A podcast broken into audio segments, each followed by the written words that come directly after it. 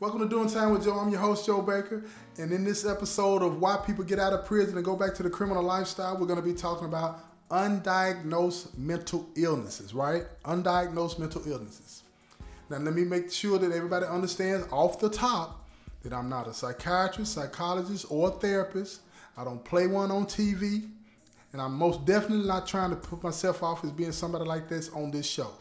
I'm giving you what I believe based on my experience in here, the time that I've been here over 30 plus years, is what I see. I've seen a lot of people in here that have a lot of problems, a lot of problems.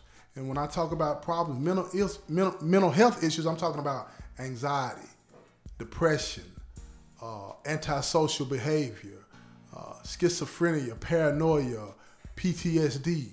And that, when I say that, I'm talking about me too.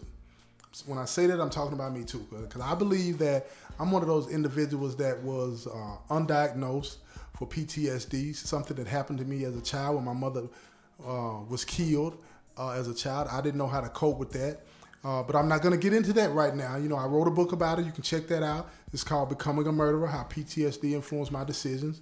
It's available on my son's website, jtb3.org. Go check that out. And I think that it'll give you a, little insight into what I'm talking about, you know what I'm saying, about myself. But let me get back to what I'm talking about as a whole. You know, a lot of people in here have a lot of issues. And when you're out there on the streets, you know what I'm saying, people, it's, it's, it's easy to identify that individual. When you get put in here, it's like you're in a crowd of people that have the same problem. And in here, we all just cope with it and we act out though. We act out, but how do we act out? We act out by fighting. We act out by using drugs. We act out by all these behaviors that people say that is what happens in prison. No, that don't even make sense. How does it make sense to, that this type of behavior is acceptable and nobody's bothering to say, well, why are they doing these things? Why are they acting out like this?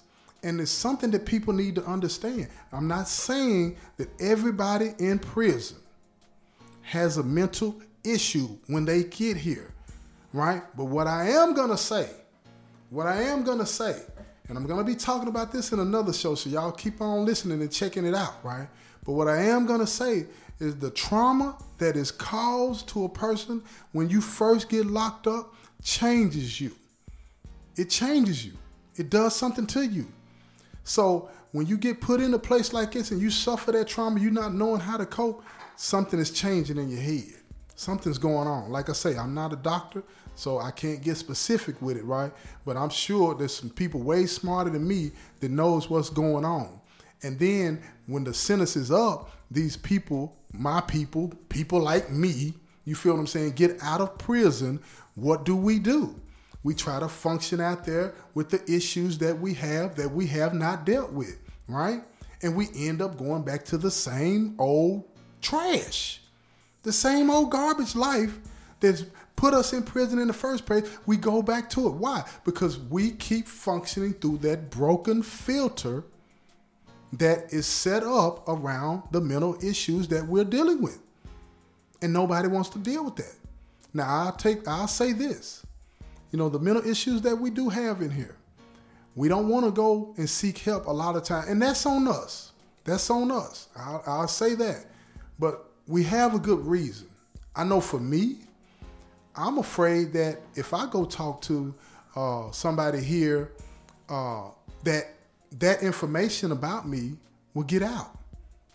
I hear about other people's issues that's going on when they go, you know, talking to doctors and all this. And, and again, I can't pinpoint how it gets out. I don't know if somebody is saying this or somebody overhears that or whatever the case may be. But I can tell you pretty much, uh, I, I bet you I can name 10 people on the compound, on any compound that I've been on, they got mental issues. And there ain't no reason for me. I ain't got no business knowing that. But I do know that a lot of people in prison, I've talked to a lot of people, they don't want to seek help because they don't want everybody to know their business. Because if people in here know your vulnerabilities, you be, you can become a target. So we rather just self-medicate, get high, smoke weed, use other kind of drugs to deal with what's going on in our heads. We act out in violent ways trying to deal with it because we don't know how to uh, what do I say? We don't know how to cope in groups. We don't know how to deal with people. We have these antisocial uh, ways of going about life in here. We think that everybody else is crazy, but we're the ones that got the issues. So that's why we do a lot of fighting. We set these rules of structure of how we're supposed to live in here based on this this warped way of thinking because of the mental issues that we're suffering. We set these ways up that we have to live, and they, they don't make sense. And nobody ever questions that. All people say is that's prison. That's what goes on in prison. Well, let me tell you something. That don't even make sense to accept that people in prison are going to be fighting, raping each other, robbing each other, and then nobody does nothing. The only thing they say is that's prison. It's got to be a better way. It's got to be a better way. None of this makes sense. And it amazes me that all of these smart people that put this system together, that oversee this system, have not figured out that these people have mental illness. Now, I'm going to say this I, I believe some people do know. I believe some people do know that a lot of us have mental issues, right? But either they don't care or they just don't know what to do.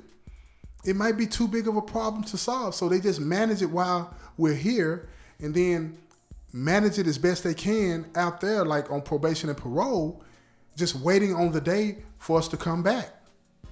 Because we're coming back in droves, depending on what state you're in, it's anywhere from 49 to 69% recidivism. That is unacceptable. Any corporation running on those numbers, that's failure. It's unacceptable because we are not addressing the issues that are causing the problem.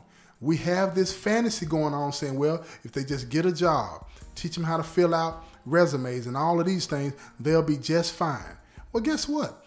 If I don't deal with the mental issues I got, you can take me and put me on Wall Street, give me a million dollar a year job, but I'm gonna mess that job up because I still don't know how to cope when stress levels get too high. I still don't know how to cope because of whatever's going on in my head. Whatever triggers me, now I'm back in the I'm back in the, at that zone, and something needs to be done about that. you can put lipstick on a pig, but it's still a pig. You know what I'm saying? We can dress it up all we want to. We can talk about all the classes that we provide and we give, but we're not dealing with the mental issues. We're not dealing with the mental issues, people, and we need to do better with that.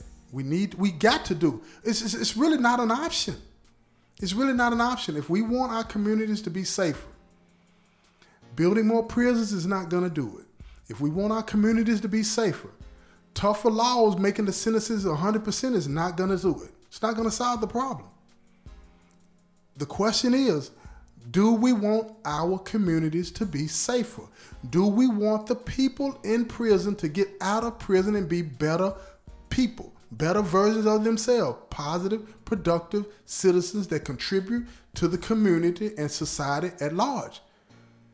Do we want that? Or do we want the system to stay set up for failure? That's the question that you need to ask yourself. That's the question that you need to ask yourself. This has been another episode of Doing Time with Joe. I'm your host, Joe Baker, and peace.